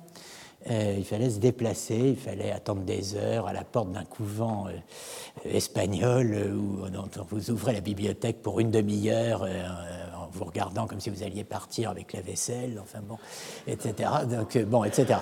Donc, euh, Jan Pinborg, ensuite, non plus aux Pays-Bas comme Derey, mais au Danemark, Die Entwicklung der Sprachtheorie im Mittelalter, le développement de la théorie du langage, la Sprachtheorie, au Moyen Âge, Münster, Aschendorf, 1967. Norman Kretzmann, aux USA, Medieval Logicians on the Meaning of the Proposition, un article, comme quoi un article de 20 pages peut créer quelque chose, euh, faire une différence, comme on dit. Kretzmann a introduit ce thème, la théorie de, ce que disent les propositions, euh, et euh, a forgé pour ce faire un, terme, le dictisme, qui était censé correspondre à euh, ce type de problématique. Et enfin, un très cher ami, euh, Alfonso euh, Mayerou, donc, qui a publié en 72 ce qui était une véritable somme, un volume de 687 pages, la terminologia logica della tarda scolastica euh, paraît donc en 72 dans le cadre d'un de ces grands projets italiens euh, qui ont changé la face de la recherche, le Lessico Intellettuale Europeo, euh, créé à Rome par Tullio Gregori. Eh bien, tout cela a commencé avec ces, mousquetaires-là et s'est poursuivi en France sans attirer l'attention de qui que ce soit, en dehors de quelques médiévistes et certainement pas de Foucault ou des Foucaldiens. Les années entourant l'arrivée de Michel Foucault au Collège de France sont celles qui, encouragées par les travaux de Jean Jolivet et de Paul Vigneault en philosophie médiévale, de Jean-Claude Chevalier pour la, grammaire de l'âge classique et euh, du grand linguiste Antoine Culioli, qui est disparu euh, le 9 février, donc euh, en 2018, pour la théorie des opérations énonciatives, il est mort vendredi dernier, axé donc sur l'étude de l'activité de langage à travers la diversité des langues naturelles. La théorie des opérations énonciatives a été un des, grandes choses dans, le domaine de la linguistique euh, dans ces années-là. Eh bien, euh, ces années-là ont vu s'enclencher à partir de, de ces personnages le travail éditorial, philologique, philosophique qui euh, a changé en profondeur la connaissance de la logique et de la grammaire médiévale qui a changé en profondeur euh, la, disons, la place euh, que l'on pouvait accorder au Moyen Âge en histoire de la philosophie chez les médiévistes, euh, qui, en l'occurrence, ces médiévistes auront accompagné les deux tournants, linguistique et cognitiviste, des sciences humaines et de la philosophie dans les années 70, 80, 90, dans une relation asymétrique avec les recherches de Foucault et de bien d'autres, je veux dire en s'intéressant à l'archéologie du savoir et au travail opéré dans les cours, y compris dans sa fine pointe, le dire vrai et la véridiction, sans grande réciproque, pour ne pas dire sans réciproque aucune. Il y a sur ce point matière à s'interroger. Je proposerai une hypothèse axée sur le lien privilégié de Foucault avec l'Antiquité et la patristique ou plutôt avec une conception de l'Antiquité et de la patristique coupée d'un Moyen Âge réduit à la scolastique, thomiste, voire néothomiste. Mais évidemment, on peut penser qu'il y a à cette absence du Moyen Âge de multiples explications qu'il faudra tenter d'inscrire dans un contexte plus général, lui aussi parfaitement asymétrique. Foucault n'est pas le seul philosophe des années 60-80 à avoir laissé de côté la philosophie médiévale. Mais ce qui nous intéresse ici, c'est la logique, le logos et la logique, l'axe sous lequel nous aborderons en écho la contribution de Heidegger et la forme qu'elle a pu revêtir en France sur le long terme. Ce qui nous intéresse dans le cours de 70-71, c'est l'exploitation que Foucault fait de la distinction entre l'exclusion du sophiste et la pérennisation du sophisme, et les rôles respectifs de Platon et d'Aristote. Ce qui nous intéresse, c'est l'opposition qu'il brosse entre ce qu'il appelle les deux types d'opérations, qui, selon lui, décident de la manière dont s'est constitué le régime du savoir en Occident, l'opération dite apophantique, d'une part, et l'opération inverse de l'apophantique, qui est précisément l'opération sophistique ou héristique, du grec héris, signifiant dispute. Deux remarques. La notion d'apophantique est tirée de la définition aristotélicienne du logos apophantikos dans le Périherménéas, chapitre 4, 17 à 2, comme le discours dans lequel réside le vrai ou le faux. Apophantikos de upas alen oeto aletein et pseudestai uperkei. Dans un des passages donc, les plus commentés de l'histoire de la philosophie antique, rendu euh, ainsi euh, par Tricot, tout discours n'est pas une proposition, donc j'ai mis en rouge au tableau euh, la phrase décisive. Hein. Tout discours n'est pas une proposition, alors tout logos hein, n'est pas une proposition, mais seulement le logos dans lequel réside le vrai ou le faux. Ce qui n'arrive pas dans tous les cas. Ainsi, la prière est un logos, mais elle n'est ni vraie ni fausse. On est à deux pas de la reconnaissance des actes de langage. Là, vous voyez, il n'y a plus qu'un petit pas à faire.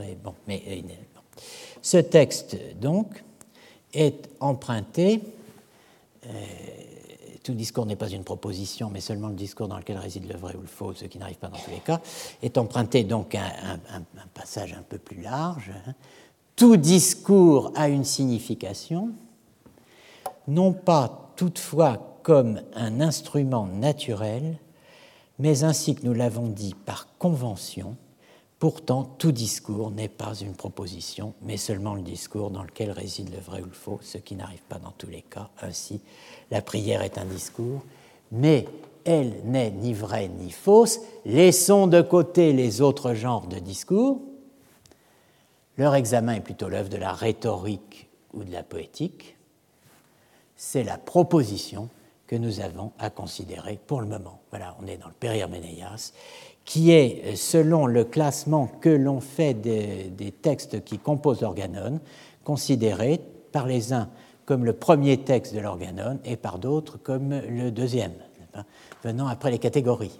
le classement des textes qui composent l'organon d'Aristote euh, euh, est, un sujet intéressant en lui-même et marque une, étape dans euh, la l'histoire de la, réception d'Aristote, de même que la question de savoir ce qu'on fait de la rhétorique et de la poétique, si on les maintient dans l'organon ou pas. Et euh, les, euh, savent qu'il existe deux organones, si j'ose dire. Euh, il y a un organon court, un organon long. L'organon long contient la rhétorique et la poétique. Enfin, en tout cas, Boès Boès est le premier des grands passeurs, n'est-ce pas, de la philosophie grecque en Europe, dans le monde latin, parlant latin, pour ce qui est euh, d'Aristote. Et euh, Boès, donc, qui meurt en 524, hein, je vous rappelle euh, que l'école d'Athènes est fermée en 529 par Justinien. Donc on est à la fin d'un monde. Hein. Boès traduit effectivement le Périr Ménéas en latin, et vous avez sous les yeux le texte latin du même passage que le passage traduit par Tricot. Tout discours a une signification. Est autem oratio omnis quidem significativa. Une oratio significativa. Non sicut instrumentum. Alors là, normalement, on ne comprend pas du tout de quoi il s'agit. Euh, c'est une distinction en fait qui euh, passe entre l'instrument de la nature et ce qui. Alors, c'est quelque chose qui serait un instrument de la nature, quelque chose que, dont, la nature aurait doté quelques espèces vivantes comme d'un instrument pour faire quelque chose. Et puis, ce qui serait secundum placitum, en latin, par convention chez euh, Tricot, en grec kata synteken. Donc, euh, que certaines espèces, on va très vite comprendre qu'il s'agit de l'homme, n'est-ce pas, se seraient données elles-mêmes comme instrument pour faire des choses que les autres espèces, pourvues seulement par la nature d'un instrument dit naturel, ne font pas. Bon, instrumentum, organon. Enunciativa vero non omnis sed in qua verum vel falsum est. Toute oratio n'est pas énonciative, mais seulement celle en laquelle inest réside, se trouve, est inhérente, uparkein en grec, très bien traduit, le vrai ou le faux. Euh, et pseudesta, ça, pourrait être l'être vrai et l'être faux. Bon. Deprecatio, oratio quidem est, sed neque vera neque falsa, la prière. Bon, eh bien une oratio, une oraison, dirait-on en français classique, mais elle n'est ni vraie ni, ni fausse, etc la traduction de ce texte nous occupera beaucoup dans les séances qui viennent et on verra beaucoup de versions latines, euh, boétiennes, post-boétiennes, euh, altéro-boétiennes, péri-boétiennes, anti-boétiennes de ce passage. Mais voici une traduction anglaise moderne d'un texte de Sergius de Rechaïna, qui est euh, un, chrétien hein, syriaque, bon, contemporain de ces personnages de Boès, en gros. Hein. Euh, et voici comment on traduit euh, en anglais à l'heure actuelle. Ben, je n'ai pas mis la date, mais c'est a quelques années à peine. Quelque chose qui a commencé par tout discours a une signification, oratio euh, significativa est, mais not every sentence is a statement making sentence. On, a vraiment l'impression de lire de la philosophie contemporaine. Hein. Toute phrase n'est pas une phrase qui fait, produit un énoncé, a statement. Not every sentence is a statement making sentence, but only those in which there is truth or falsity. Ça, c'est le, même passage. Alors, voilà une petite idée des traductions, mais euh, ça va être beaucoup plus riche que ça et plus compliqué. Deuxièmement, la notion d'opération euh, apophantique, on va, y venir. Mais euh, ce que je veux dire, c'est que la notion d'apophantique hein, est la condition de possibilité, d'énonciabilité du système foucaldien des jeux de vérité, qui porte son grand récit de l'histoire de la vérité le, cours euh, du 13 janvier 70, 71, n'est-ce pas Et de, ce point de vue décisif, c'est dans ce cours que Foucault définit l'apophantique comme une opération. Voici la définition de l'opération apophantique. Geste sans cesse renouvelé. Alors il faudrait faire une histoire du geste du geste théorique, de cette étrange euh, expression, n'est-ce pas, qui, s'est imposée à nous, qui est devenue, pour ainsi dire, euh, absolument commune et banale, n'est-ce pas, un geste théorique.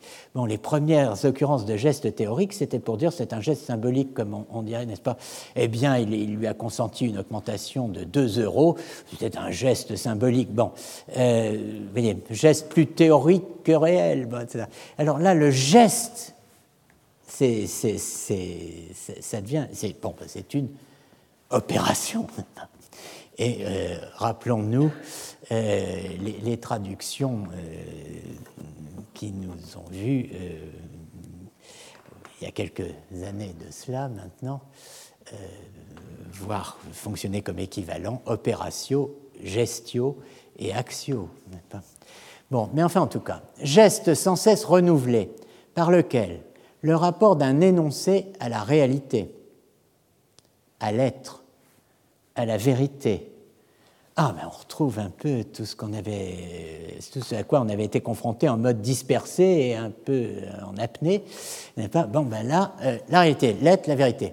Donc le rapport d'un énoncé à la réalité, à l'être, à la vérité est dénoué au le, le rapport est dénoué, défait au niveau de l'événement énonciatif l'événement énonciatif est dénoué.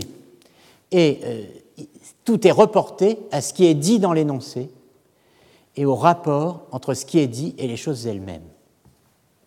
Alors, on n'est pas absolument certain, bon, c'est très bien dit, c'est très beau, mais la formule est complexe, on est un peu étourdi par le style et la magie du style de Foucault, mais au fond, cette formule complexe, n'est-ce pas, est une version étendue, réécrite de l'événement évoqué la semaine dernière à savoir l'événement intervenu entre Hésiode et Platon, le déplacement de la vérité, rappelez-vous, de l'acte d'énonciation à l'énoncé lui-même, dont je vous rappelle la formulation, c'est le texte 2, un jour est venu, vous vous rappelez, où la vérité s'est déplacée de l'acte ritualisé, efficace et juste d'énonciation vers l'énoncé lui-même, vers son sens, sa forme, son objet, son rapport à sa référence. La liquidation du sophiste est la phase terminale du processus engagé avec la mutation du régime poético-mantique de la vérité dans la Grèce archaïque. Le passage au régime qu'on appellera désormais logico-ontologique est l'accomplissement du processus hein, de mutation du régime poético-mantique, l'accomplissement du processus réalisé contre le sophiste, dernière victime de, de l'évolution, si je puis dire, avec la victoire de l'apophantique, de l'opération apophantique sur l'opération sophistique. L'apophantique, c'est ce qui établit entre l'énoncé et l'être un rapport au seul niveau toujours idéal de sa signification, la signification de l'énoncé. Et c'est par ce rapport qui a son lieu dans la signification que l'énoncé peut être vrai ou faux. L'apophantique, c'est ce qui rend possible la logique au sens que nous disons aristotélicien du terme, une opération de déplacement de l'être vers l'idéalité de la signification qui s'oppose non plus à d'autres types d'énoncés non déclaratifs, comme dans le Periamaneias, à la prière, évoquée tout à l'heure, mais aussi à l'ordre, au commandement, mais donc qui s'oppose à ce que Foucault appelle l'opération inverse, l'opération sophistique. Et euh, qu'est-ce que l'opération sophistique, ce vaincu de l'histoire hein? Eh bien, c'est l'opération qui consiste à maintenir le rapport de l'énoncé à l'être au seul niveau de l'événement énonciatif lui-même, au niveau de ce que Foucault appelle la matérialité. Et euh, bah, je refuse, je ne sais même pas ce que ça veut dire.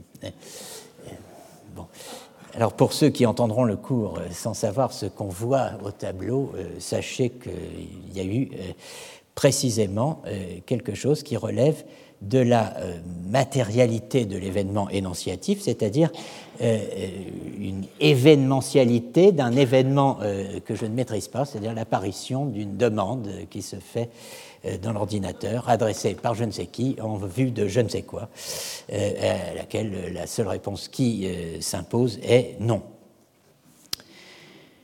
En tout cas, la matérialité de l'événement énonciatif, c'est l'événementialité de l'événement. C'est ça qui est éliminé de la logique, définitivement. nous, nous avons l'habitude, plus ou moins, euh, d'opposer la logique aristotélicienne à la logique stoïcienne en disant la logique stoïcienne est une logique de l'événement, la logique aristotélicienne est une logique de la classification des espèces, enfin, etc., Oui, on peut dire tout ça, mais euh, Foucault le dit lui aussi à sa manière avec euh, l'événementialité de l'événement qui est évacué au bénéfice disons, euh, du rapport idéal, n'est-ce pas, le, rapport idéal euh, qui s'établit entre l'énoncé et l'être au niveau de la seule signification de l'énoncé. C'est la signification qui pilote tout. La partition apophantique sophistique, l'élimination de l'événement, de l'événementialité euh, de l'énonciation. Hein, la partition apophantique sophistique a une importance décisive, elle fait histoire, c'est le cœur vivant de la grande opposition qui porte l'histoire de la pensée occidentale. Avec elle, dit Foucault, et c'est notre texte 3, nous voilà au cœur de la grande opposition. Si la grande opposition, à partir de quoi la logique se détermine, c'est bien l'opposition déclaratif-non déclaratif, la logique, du moins, alors déclaratif, non déclaratif, vous vous souvenez de enunciativa, euh, bon, etc., apophantikos, bon, euh, euh, tous ces termes, il va falloir petit à petit comprendre qu'ils sont, ils, ils, traduisent la même chose. Mais bon, euh, c'est bien l'opposition déclaratif-non déclaratif. La logique, du moins dans sa forme classique, ne s'occupe que du déclaratif. Pour la philosophie et pour la science, et on peut dire sans doute pour tout le savoir occidental, l'opposition est entre l'apophantique et la critique sophistique. Donc vous voyez, il ne peut pas y avoir plus important que ça. Cette partition, Cassin et Narcy en ont donné leur propre version dans leur traduction commentée du livre Gamma de la euh, métaphysique. Je cite Le livre Gamma de la métaphysique accomplit la relégation de la sophistique, qui n'a jamais été achevée par Platon, en instaurant un régime de discours qui fera loi pour toute l'histoire de la métaphysique, régime que nous appelons sémantique, en référence au geste décisif d'Aristote qui fait équivaloir dire et signifier quelque chose.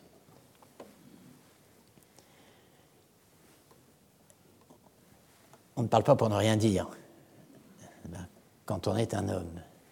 Parle si tu es un homme, c'est un titre d'un texte célèbre de, Barbara Cassin. Hein.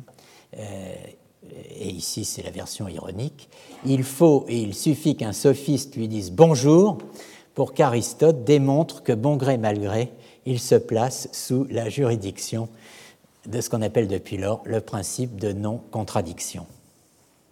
Nous avons vu la force de ce principe de non-contradiction et l'étendue de son domaine d'application, de la physique à la psychologie. En étudiant en 2015 et 2016 son utilisation, ainsi que celle des principes tirés de la formulation aristotélicienne du principe de non-contradiction, tel que ce que j'avais appelé le principe de cohérence subjective du vouloir, PCV, euh, en examinant les débats sur la prière d'agonie du Christ et ce que j'avais appelé le problème de Gethsemane. Je vous rappelle ces principes. Principe de non-contradiction, il est impossible que le même attribut appartienne et n'appartienne pas en même temps au même sujet et sous le même rapport le principe de consistance subjective du vouloir, qui était introduit, je vous rappelle, par Sergius Ier de Constantinople, patriarche de Constantinople au moment de la grande querelle du monothélisme à Byzance. Hein. Principe de consistance subjective du vouloir, il est impossible que pour un seul et même sujet, deux volontés contraires subsistent en même temps et sous le même rapport. Et la traduction modernisée de ce principe de, de Sergius il est impossible qu'il y ait simultanément dans un même sujet deux volontés sous-entendues contraires par rapport à un même objet. Donc, euh, euh, on a vu l'importance du principe de non-contradiction. Nous venons de voir aujourd'hui que la définition du logos apophantikos et à travers elle la possibilité même d'une opération apophantique était formulée dans le cadre d'une formulation et d'une justification du principe du tiers exclu ou du principe de bivalence. Principe de non-contradiction et principe de bivalence sont les deux principes de base de la logique d'Aristote. On ne s'étonnera donc pas de les voir sollicités, mis en cause le cas échéant, suspendus le cas échéant, neutralisés le cas échéant, dans les discussions théologiques du Moyen Âge. Lorsque la logique est confrontée à des situations physiques ou ontologiques non standards du point de vue du modèle épistémologique aristotélicien. Deux exemples de situations non standards, hein, le moment précis de la transsubstantiation dans le cadre de la théologie de l'Eucharistie. Autre exemple, le mouvement et la bilocation de l'ange, qui peut occuper deux parties de l'espace, deux points de l'espace distants les uns l'un de l'autre simultanément. Hein. Bilocation de l'ange, euh, dans le cadre de l'angélologie, bon, ce qui évidemment est complètement euh, inacceptable dans le cadre de la physique d'Aristote. Donc on ne s'étonnera pas, ou plutôt on s'étonnera de les voir solliciter, le cas échéant neutraliser ou mis en cause ces, principes de bivalence et de non-contradiction, si euh, effectivement, euh, comme c'est le cas, on ignore tout, si on néglige partiellement, ou si on laisse de côté de larges pans de la contribution de la logique médiévale à l'histoire de la théologie et euh, de la contribution de la théologie médiévale à l'histoire de la philosophie. Cela a longtemps été le cas, cela est encore le cas, et cela n'est pas sans rapport avec ce qui nous occupe ici, à savoir le traitement de la philosophie et de la théologie médiévale chez Foucault et Heidegger. Mais revenons au scénario foucaldien du bannissement, de l'exclusion du sophiste et au rôle de Platon et d'Aristote en l'affaire.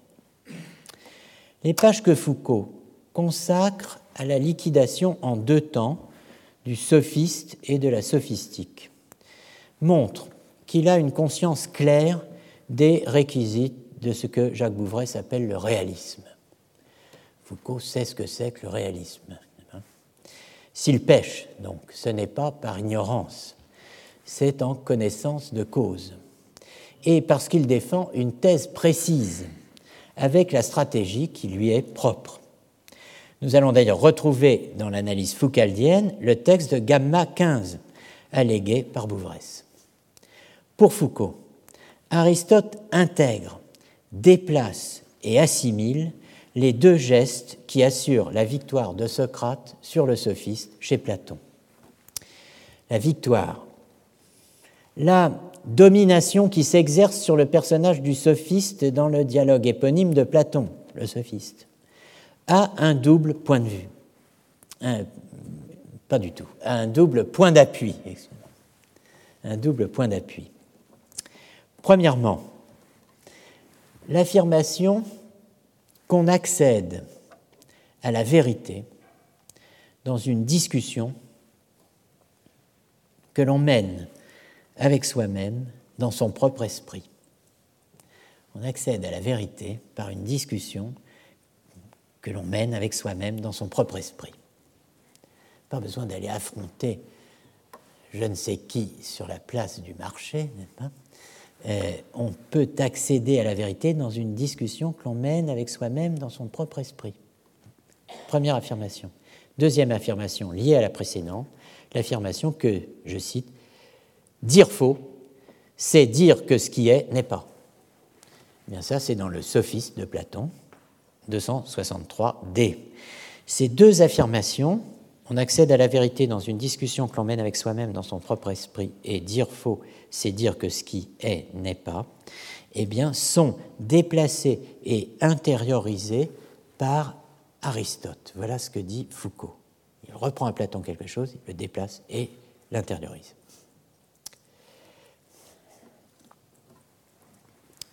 Le passage du sophiste d'abord. Voilà ce que dit Platon. Énoncer te concernant des choses autres comme étant les mêmes et des choses qui ne sont pas comme étant une pareille composition faite de verbes unis à des noms, voilà ce qui réellement, véritablement, constitue un discours faux.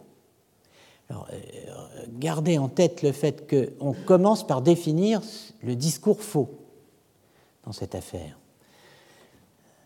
On commence par le faux, précisément. Hein on nous a dit tout à l'heure, euh, enfin nous a dit, je vous disais tout à l'heure, euh, dans la Grèce archaïque, euh, eh bien, on soutenait qu'il pouvait y avoir vérité avant la distinction du vrai et du faux.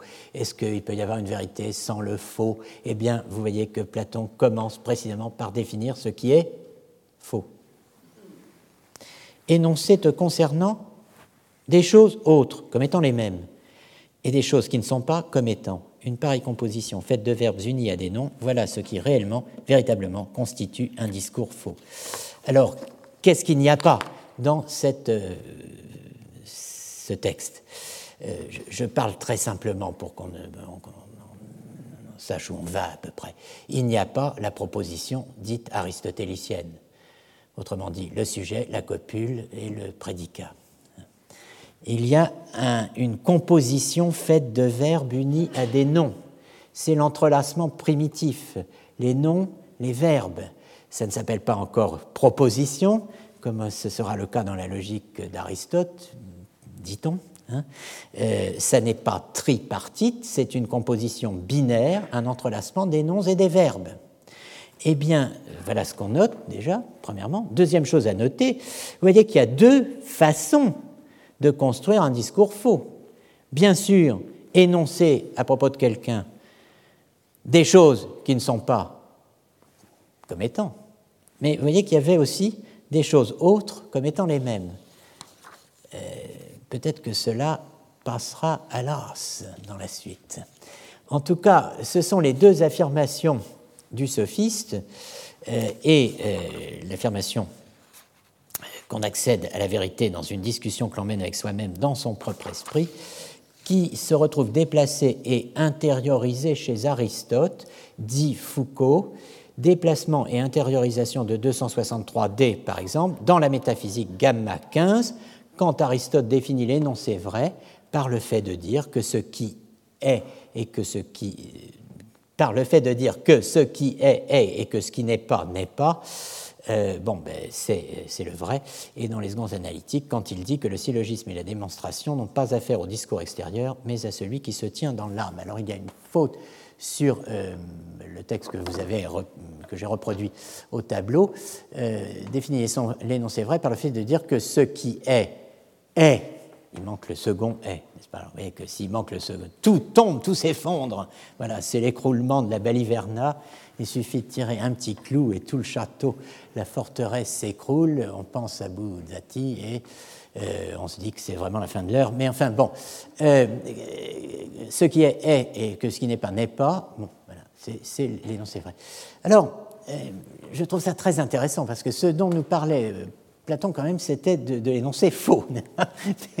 bon, en tout cas, la thèse historique général de euh, Foucault sur le moment aristotélicien comme étant au point de départ de l'histoire de la philosophie occidentale et du point de vue qui nous commande encore, eh bien, euh, le voici. Donc voilà, ce que nous a apporté Aristote, euh, achevant le geste de Platon, n'est-ce pas? Voilà ce qu'il nous a apporté. Voilà le fondement de ce qu'on appelle la logique, euh, qui vaut pour toute l'histoire de l'Europe à partir d'Aristote et du monde occidental à partir d'Aristote, et même d'une partie du monde à partir d'Aristote. Quatre fondements de ce qu'on appelle ah, c'est un événement pour l'Europe, pour le monde, pour une partie du monde, la philosophie. L'exclusion de la matérialité du discours, c'est-à-dire de l'événement de l'énonciation dans son événementialité. L'émergence d'une apophantique, donnant les conditions auxquelles une proposition peut être vraie ou fausse. La souveraineté du rapport signifiant-signifié le privilège accordé à la pensée comme lieu d'apparition de la vérité. Bon, ça c'est costaud quand même, si vous me permettez ce mot familier. Euh, là, on a quelque chose, on a un diagnostic qui est posé sur les conditions d'émergence de quelque chose comme qu'on appelle la philosophie, après la sophistique, hein. contre la sophistique, sur les ruines de la sophistique. Qu'a-t-on? Eh bien, quatre phénomènes liés les uns aux autres qui ont donné fondement à la science et à la philosophie occidentale dans leur développement historique. L'expression est de Foucault, elle n'est pas de moi.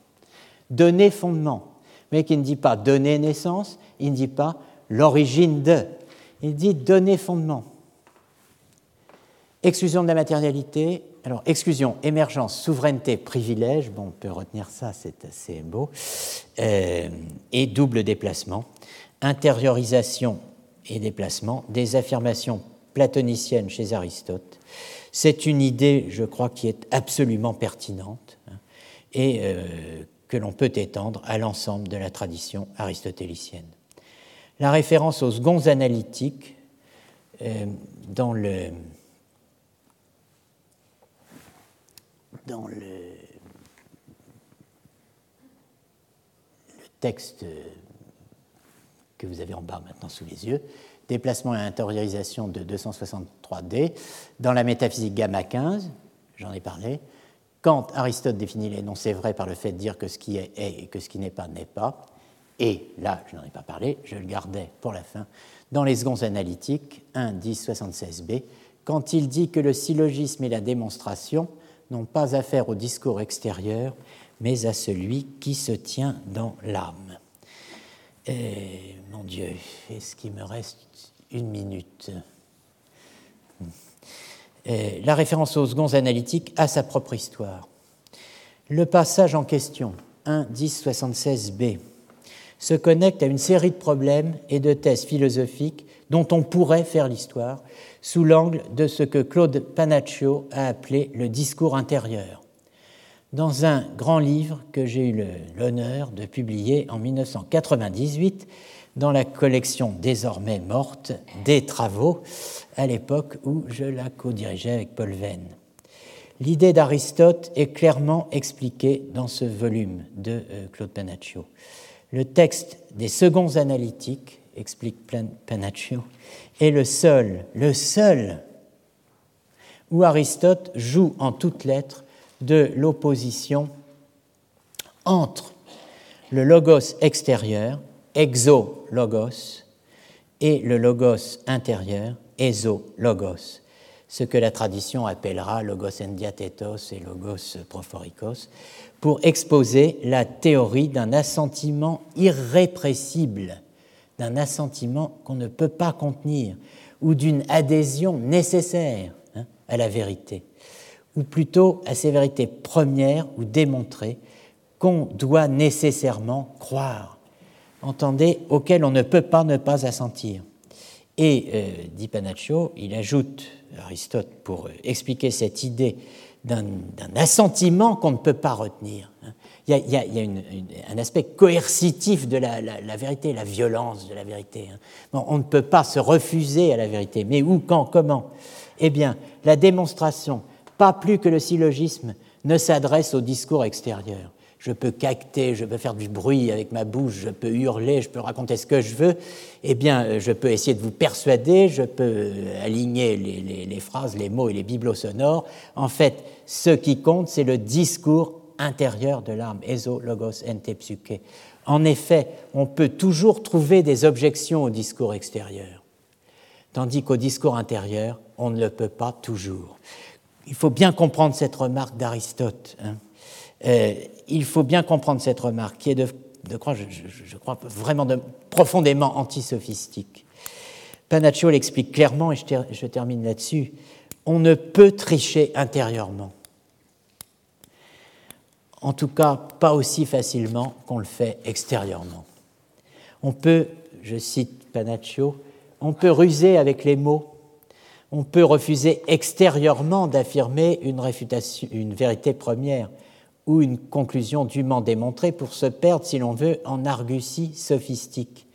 Mais l'adhésion intérieure, elle, ne se commande pas aussi facilement.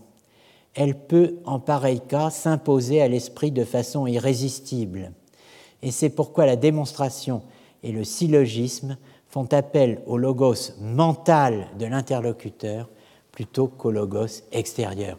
Le philosophe s'adresse au logos intérieur de son interlocuteur parce qu'il s'est d'abord adressé, peut encore s'y adresser et pourra toujours s'adresser à lui-même intérieurement sur le même mode, sur le mode de la euh, coercition du vrai on ne peut pas se refuser au vrai intérieurement. On peut faire toutes les dénégations qu'on veut extérieurement. On peut dire même pas mal, n'est-ce pas, dans une discussion où ça tourne mal, on n'a pas trouvé le bon argument. On peut sortir, on peut s'en aller, on peut faire un esclandre, on peut dire je mets bonsoir, messieurs les censeurs, enfin, on peut dire ce qu'on veut. Intérieurement, on sait bien ce qu'il en est. Donc, euh, je trouve ça assez extraordinaire.